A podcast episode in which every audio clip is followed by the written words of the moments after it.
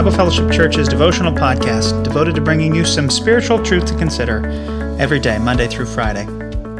Thank you for joining us. Um, my morning reading plan has been taking me through some of the less exciting parts of the book of Exodus. And in the first five books, you have some very fascinating, intriguing, sometimes horrifying story, narrative elements of God's redemptive history. And then you have some of the sections of the law. Um, so the first half of the book of Exodus is much uh, more action. You know, you could you could see the movie. I guess they have made movies. And then the back half is a lot of God giving laws to His people uh, and confirming the covenant with His people.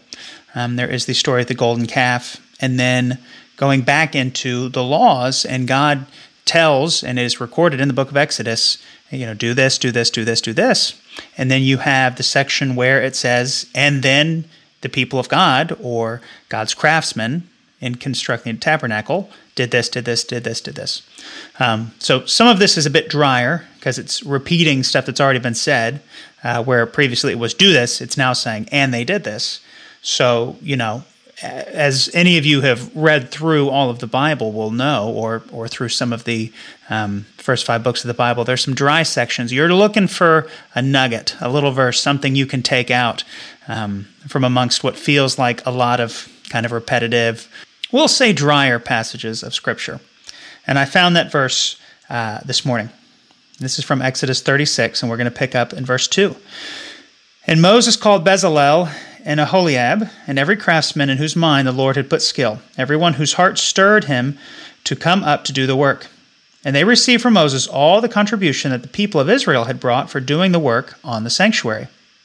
They still kept bringing him free will offerings every morning, so that all the craftsmen who were doing every sort of task on the sanctuary came, each from the task that he was doing, and said to Moses, The people bring much more than enough for doing the work that the Lord has commanded us to do. So Moses gave command, and word was proclaimed throughout the camp let no man or woman do anything more for the contribution for the sanctuary. So the people were restrained from bringing, for the material they had was sufficient to do all the work and more. What an amazing passage of Scripture about giving. Now, we've already seen at this point in the book of Exodus uh, the high highs and the low lows of the people of Israel's interactions with God. We've already had grumbling, we've already had complaining. You know, one of my favorite passages is, you know, is there any shortage of graves in Egypt that you needed to bring us out here into the wilderness to die? Uh, they have already, after seeing God's mighty hand and saving them out of slavery in Egypt, them complain, them grumble, them doubt God, them ask for uh, another God, an idol and, and Aaron acquiesces and builds the golden calf. We've seen that. And yet, here, again, we see uh, the character that God longs for in his people, that he is stirred in their hearts and they are moved. What is happening in this story is that in order to build all the different parts and pieces of the tabernacle, the place of worship, the people of Israel needed to contribute the materials. And they are bringing so many day after day after day that Moses has to make an announcement to the people of God and tell them, stop giving. We have too much. And this is in the Old Testament. This is under the law. This is under, here are all of the things you need to do to give, and they are out giving the need. How often can that be said of our giving? We are now in the age of grace. We're on the other side of the cross when everything that we have is a blessing from the Lord. Everything He asks of us is relationship, is love because He first loves us, is grace and mercy because we were shown grace and mercy.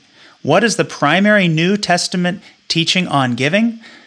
2 Corinthians 9, 6 and 7. The point is this whoever sows sparingly will also reap sparingly, and whoever sows bountifully will also reap bountifully. Each one must give as he has decided in his heart, not reluctantly or under compulsion, for God loves a cheerful giver.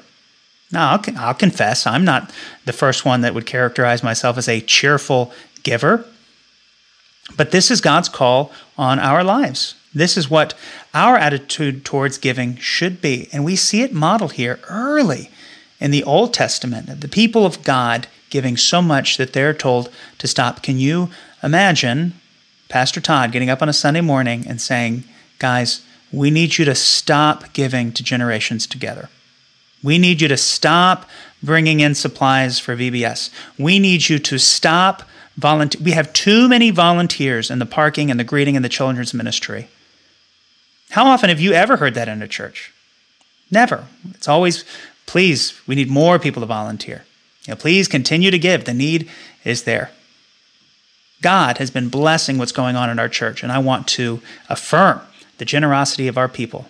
I simply encountered this in my morning reading and thought, what a call, what a beautiful picture of the people of God giving a free will offering. What's a free will offering?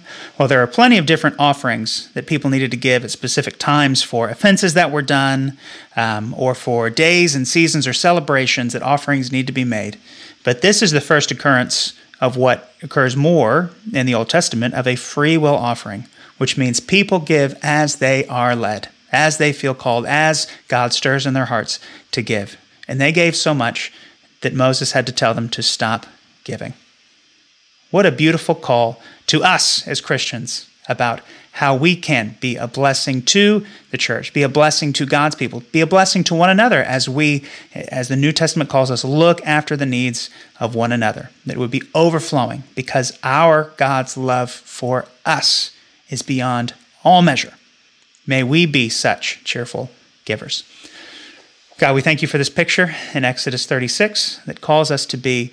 Uh, the kind of givers that give until there's more than enough, till it overflows, because you love us like this. You give like that uh, for our salvation, for our blessing, of your riches of grace in Christ Jesus. So, Lord, call us to that, encourage us to that, um, not out of obligation, not out of duty, but out of joy for who our God is and all that He has done for us.